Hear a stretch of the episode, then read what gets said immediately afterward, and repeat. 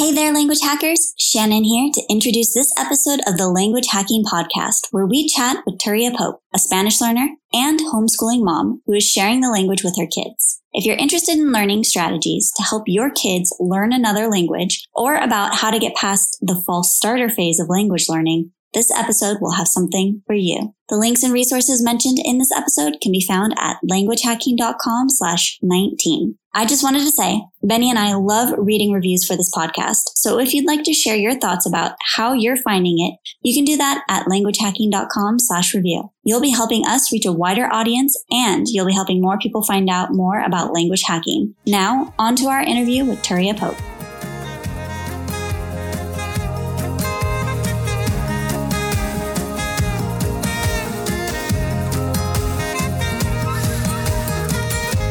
Welcome to the Language Hacking Podcast from Fluent in Three Months.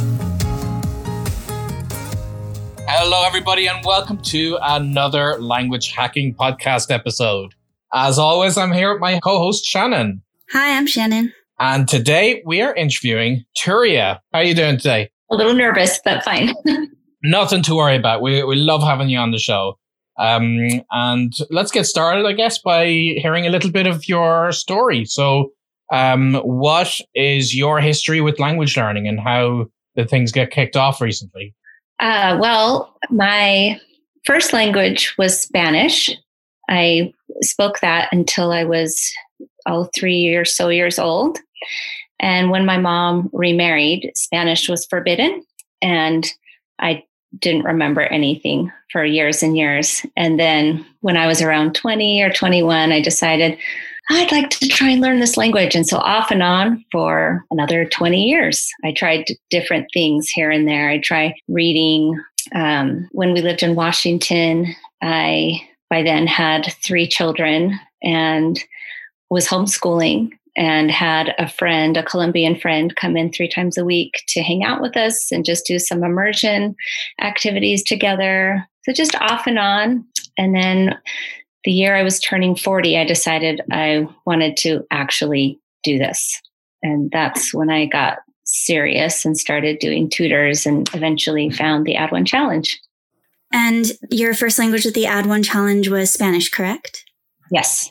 Okay. And since then, you've done a couple of different challenges. Can you tell us what one of the biggest things that you got out of the challenge was that kept you coming back? Absolutely. Definitely accountability and the community. I would tell my friends it's kind of like Weight Watchers meets boot camp. Um, there were regular challenges that pushed me outside of my comfort zone and gave me a roadmap, but also it was just such a huge community space for people like me who were trying to learn a language or had already learned many languages. Um, it helped my marriage because I wasn't constantly talking to my husband about the best way to learn a language. I had friends I could ask a question or ask about a certain curriculum or approach. It was really a huge difference. And um, uh, I'm curious because you mentioned you've got uh, your three kids, and I'm presuming that in your household, Spanish is definitely not forbidden. Absolutely. So how does that work? Well, so that was a part of my journey because that's you know, in my 20s I wanted to learn Spanish. In my 30s, I had kids and young babies. And as I decided to homeschool, I knew they wouldn't have the access to immersion schools that are becoming more popular in the United States. But I wanted them to have language. I wanted them to have fluency in a language other than English.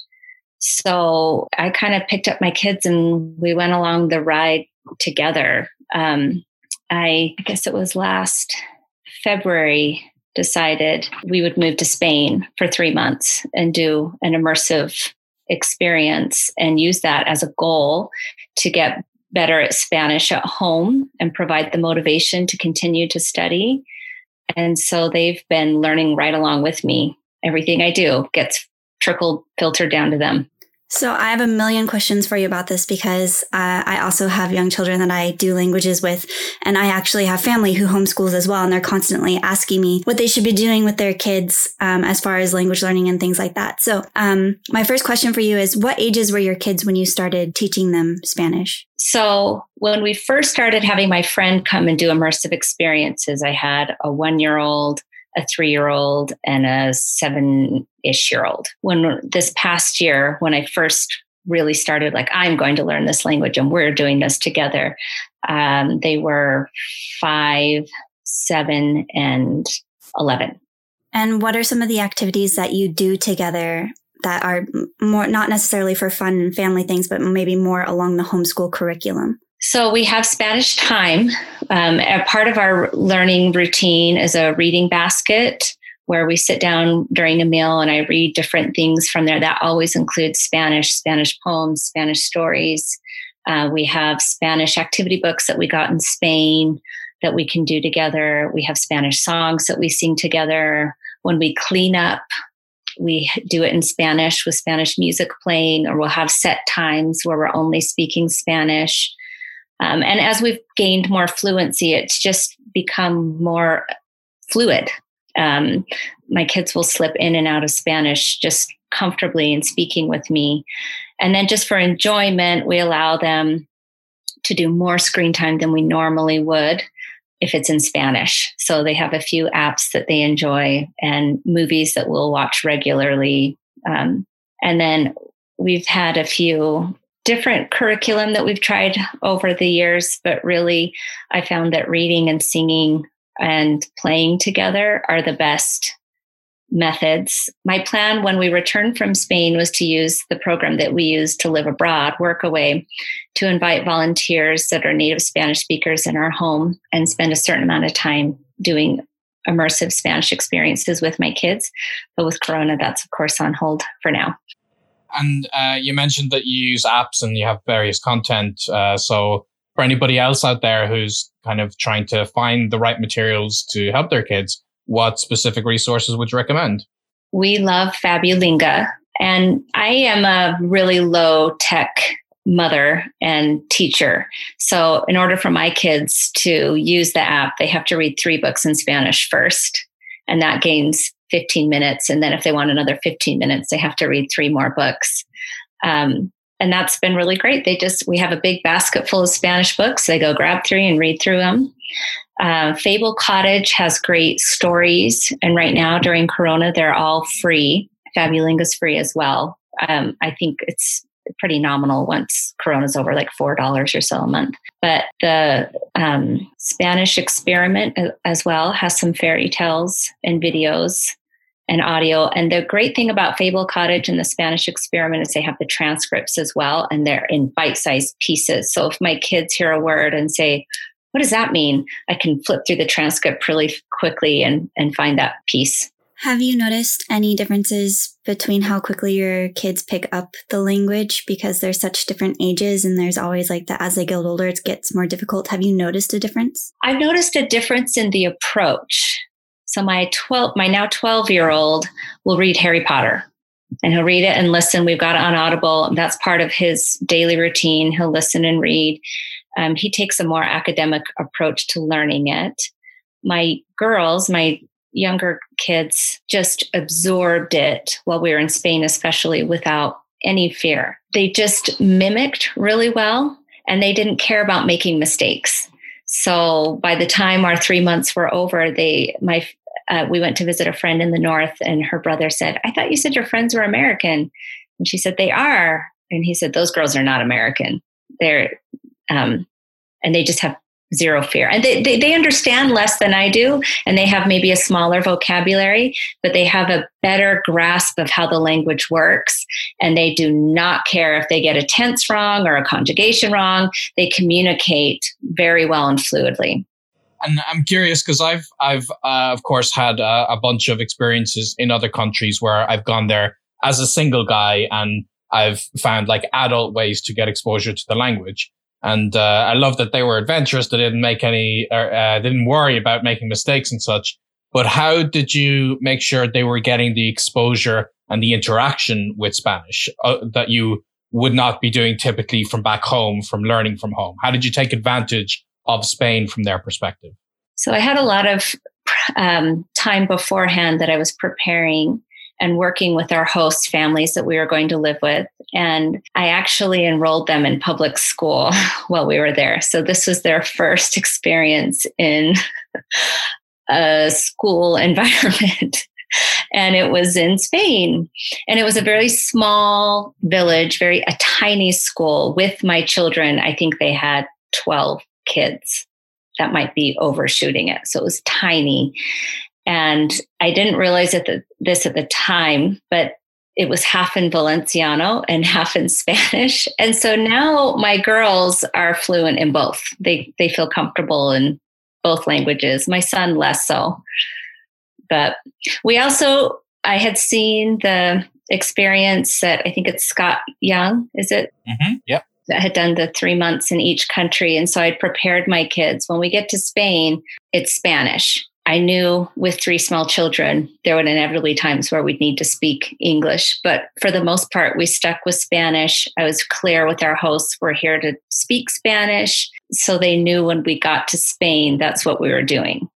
And I know from being in the challenge with you that there were a couple of situations that were a little bit trickier in Spain with your kids. And I'd love to know how you navigated those in Spanish. So I worked really hard to learn how to speak before I left. My biggest nightmare was getting off the plane with my three children and not being able to get through customs or not being able to find our Airbnb apartment. I worked less on listening comprehension, and that did bite me a few times, but it always worked out in the end. So one time I bought train tickets, not understanding that I had bought a different train compartment for my son who'd never been on a train before. And we were going to be on this train for three hours.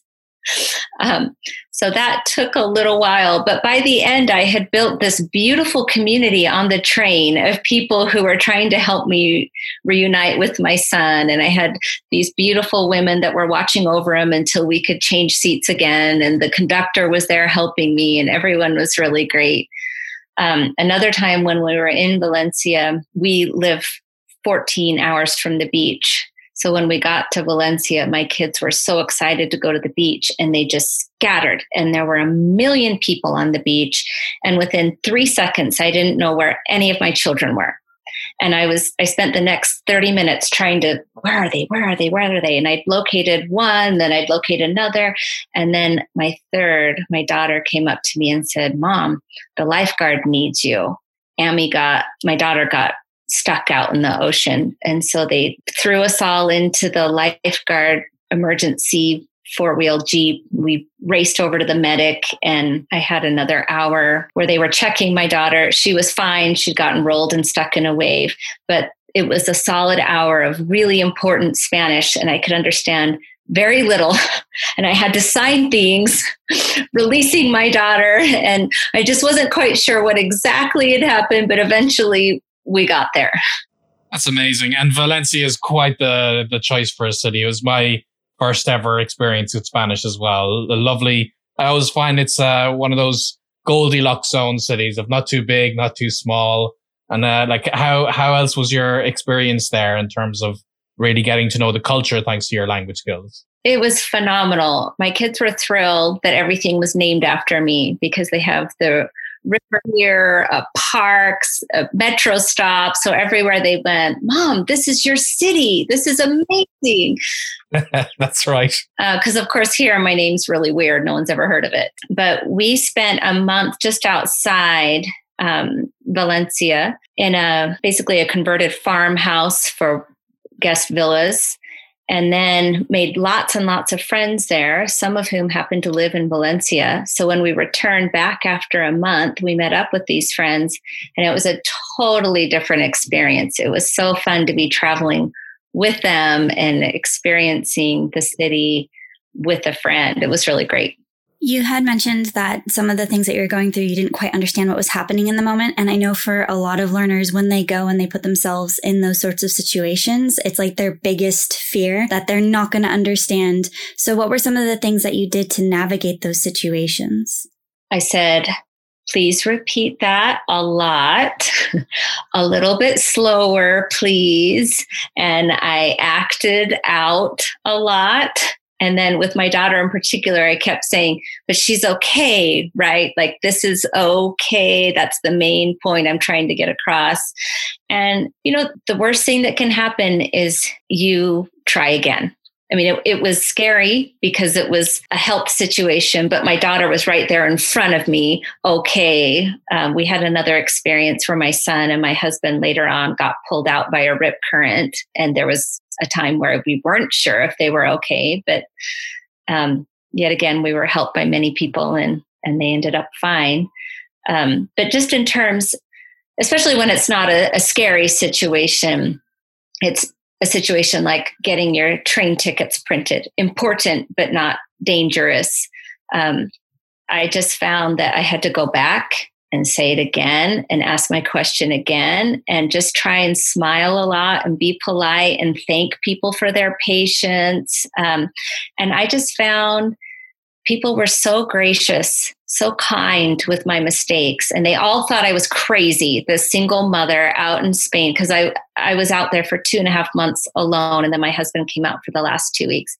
So I'm this only mother with three kids traveling alone, and people would just look over and they'd see my son struggling with a suitcase and pick it up and carry it up the metro steps for him and pat him on the back or people were really looking out for us and being so kind both with the language and the culture and all of it. I just i think you know you have a few choices when people don't understand you. You know you can continue to push it if it's important.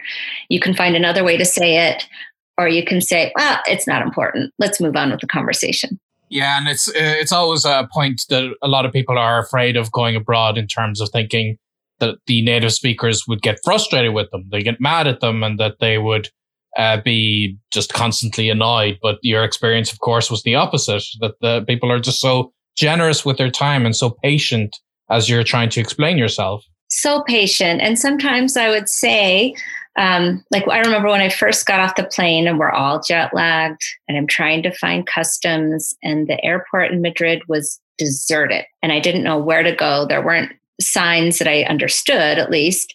And I finally found someone to ask, and they started speaking to me in English. And I said, Is it okay if I practice Spanish with you? I'm trying to get better. And she immediately, absolutely. And she slowed down and she asked me every other sentence, Do you understand? So patient, so kind, so generous. I think that's really amazing because I feel like that's the opposite of how people expect things are going to go. They think that, oh, you know, this person's going to switch to English and then I'm not going to know what to do to get it to switch back. So I think that's really helpful that you've shared how to, you know, get people to open up and then maybe be a little bit more patient with you and, um, you know, keep things in the language that you're learning.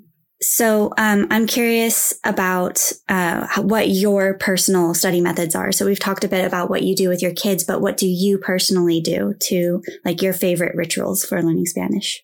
So right now at the moment, I'm really working on increasing my listening comprehension. So I do a lot of listening and I do a lot of reading and I do a lot of reading and listening. So every morning I wake up before everyone else in my family.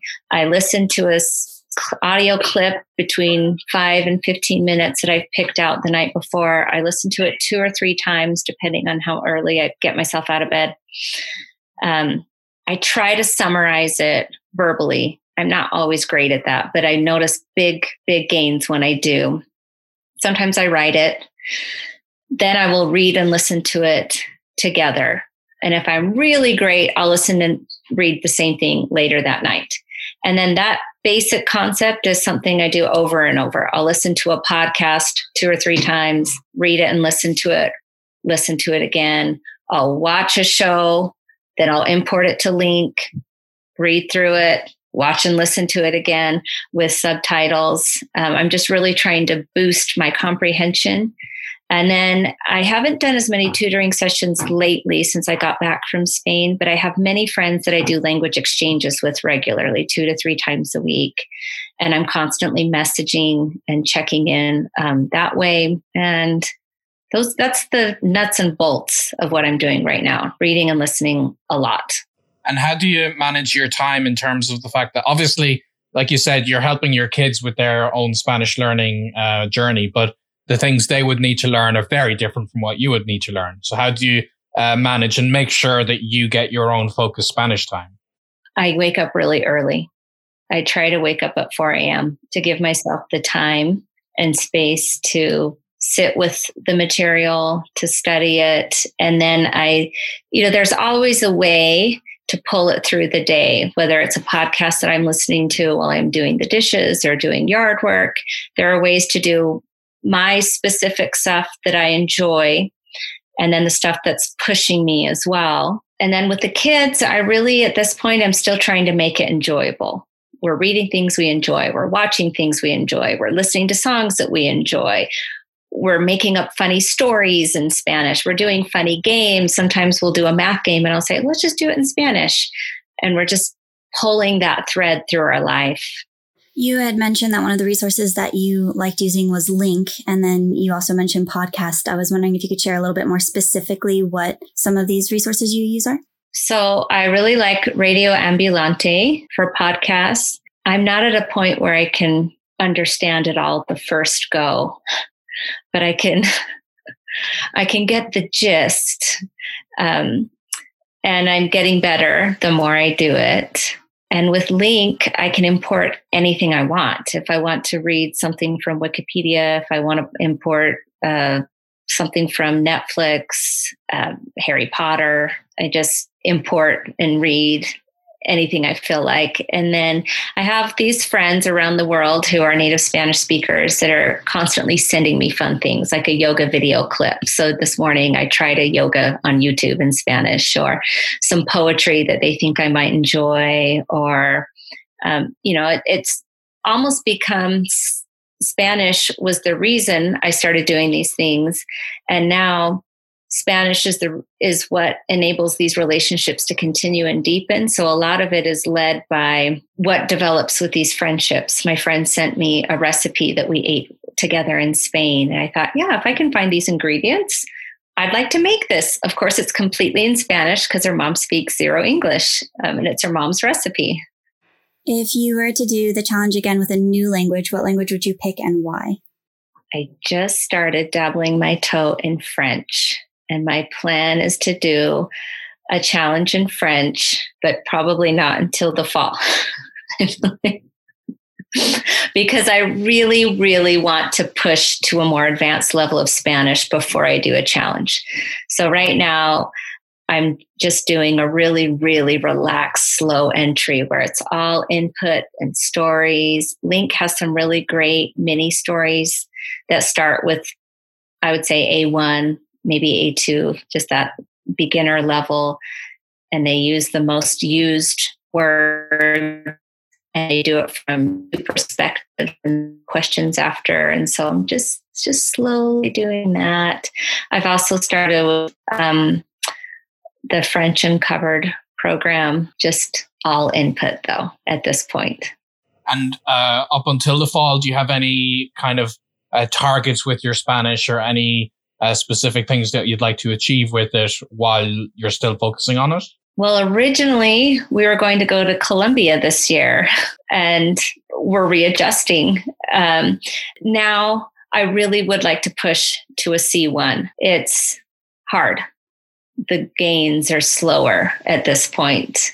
But the other side of that is I enjoy the language. I don't have that stress of I don't know 90% of what is happening now. I I can enjoy reading and listening and watching movies without this anxious feeling of I don't know what's happening. So I'm moving in that direction of understanding more words, understanding more context, understanding more nuances and enjoying the process. I'm actually going to jump back to something you had spoken about before. And you said that your son, one of his favorite things to do is like read Harry Potter in Spanish. Is he reading the book or is he also using LingQ? he's reading on his Kindle. I've asked him if he wants to use LingQ. And I think kids just care less about knowing every single thing. He's read Harry Potter a million times in English. He listens to it, he reads it on his Kindle, and he gets it. And he will come to me and and repeat whole lines. Oh, this is so funny! I didn't know this is how they said house elf in Spanish, and he'll quote Dobby word for word with a perfect accent, and he just you know. Whereas I'm going, now why did this verb do that in this situation and i'm like linking each individual word and then the phrase together and i'm you know pulling it apart and putting it back together and he's just reading it and what are your long-term plans with the kids in terms of making sure that their skills continue to develop and that they reach true fluency so, like I mentioned, we had planned to go to Colombia this year. That will still happen eventually, I think. My kids have asked to return to Spain they have some friendships they'd like to continue. They have places we didn't get to they'd like to visit. So that might happen before. We have the flexibility to use travel as a way to inform our current studies. And that will probably continue. We'll continue deepening our learning at home, watching videos, watching movies, reading, enjoying the language. When it's possible, inviting native speakers to live with us and work with our kids in a comprehensible input kind of way, not where they're sitting down and teaching the language, but they're playing together in the language. They're doing things together in the language. And then that will lead into another trip where we deepen the language and we deepen our understanding of how to use the language where we're when we're surrounded by it.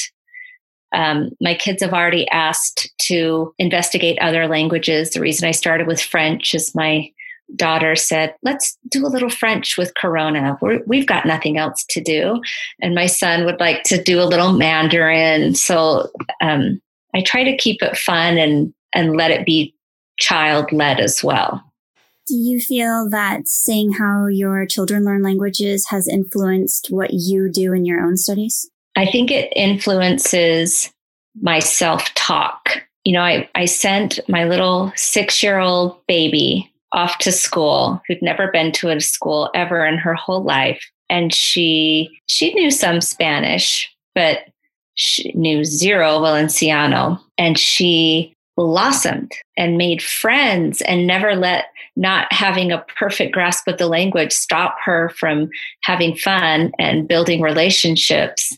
So i've apologized for myself less after watching my children learn a language instead of constantly, oh, I'm sorry, I said that wrong, or how do I say that again? And, and just enjoying the relationship and moving on. And you say that your kids have these relationships with people that they've built in friendships. But I'm curious, uh, have you have, have you had your own um, your own friends that your own friendships that have grown entirely through Spanish? Yes, it was really funny. These friends that I mentioned to you that live in Valencia, they stayed for two weeks at this villa that we lived in while we were doing our workaway experience outside Valencia. And it was a volunteer exchange. So I was helping clean the rooms every day and then would have a chance to interact with guests and family. And and so we would meet at the pool a lot because they had kids our age and we would talk and we would play and got along well. And when we went back to Valencia to visit them, we spent a couple of wonderful days playing and visiting, going to the park and getting food. And at one point, I asked my friend, Patri, if she spoke English. And I don't remember why it came up because suddenly I realized I don't know that she's ever helped me out. Because sometimes people would do that, like, oh, did you mean this? And they'd say it in English and then we'd go back to Spanish. And she said, oh, no, I don't speak any English. And I realized, wait a minute our whole friendship began and flourished without any English. That's amazing. Um, so one of the things that we like to ask everyone who comes on the podcast is, what does language hacking mean for you? I think it means getting to the main course first. It means you're not wasting your time learning things that you won't use. Whereas the library is an important phrase, but maybe a lot later than where's the metro and really getting to what you're going to use And as I was preparing to leave for Spain, I worked with my tutors to prepare phrases and situations that I would encounter, and we'd practice those. So if I need to get a taxi, how do I do that? If I need to order food, how do I do that? You know, how do I ask where the doctor is? Those kinds of things.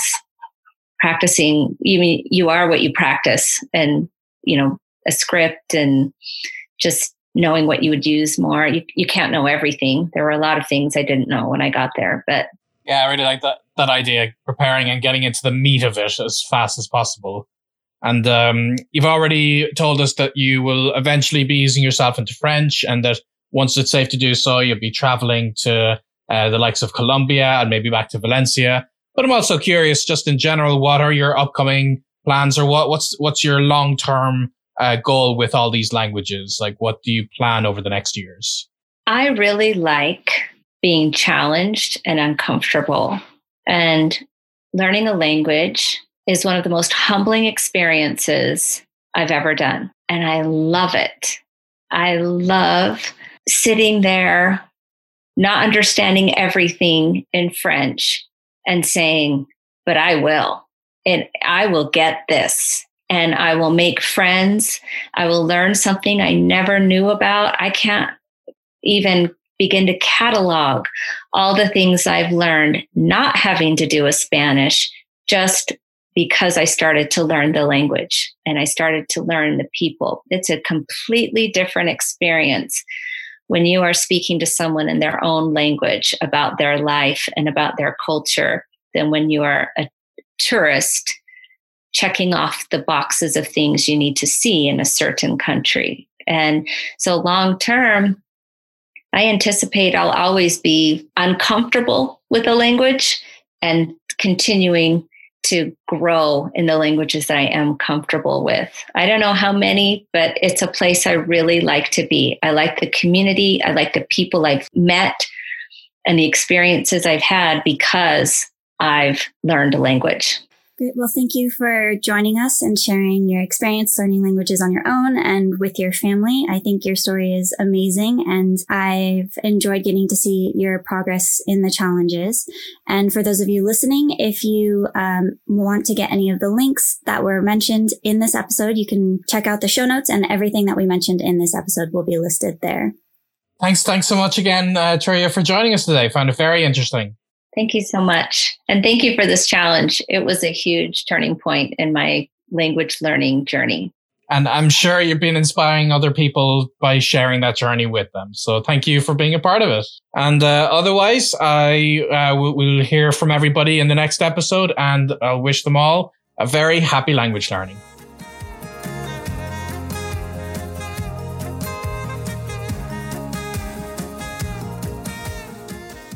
Episode, Benny and I like to share something that stood out to us. In this interview, Turia said something that needs to be highlighted. She said, You are what you practice. What does this mean? It means what you spend your time on is what you are and do in language learning. So if you have a vision of who you are in another language or what you want to become, that's what you should work on. And if you want a little extra support with this, why not join us in the Fluent in Three Months Challenge, where you'll be coached by me and community coaches like Turia, and you'll have a 15 minute conversation in a new language after just 90 days. You can find out more and join our waitlist at fluentin3months.com slash challenge. Thanks for listening and have a great day. We hope you enjoyed this episode of the Language Hacking Podcast. Subscribe on Apple Podcasts, Stitcher, Spotify, YouTube, or wherever you get your podcasts. If you found this episode valuable and want to help us out, please leave a review at languagehacking.com forward slash review. The Language Hacking Podcast is presented by Benny Lewis and Shannon Kennedy and produced by David Sobel, with special thanks to the Fluent in Three Months team. The Theme music was written and performed by Shannon Kennedy. Find the show notes at languagehacking.com forward slash podcast. Thanks for listening and happy language learning.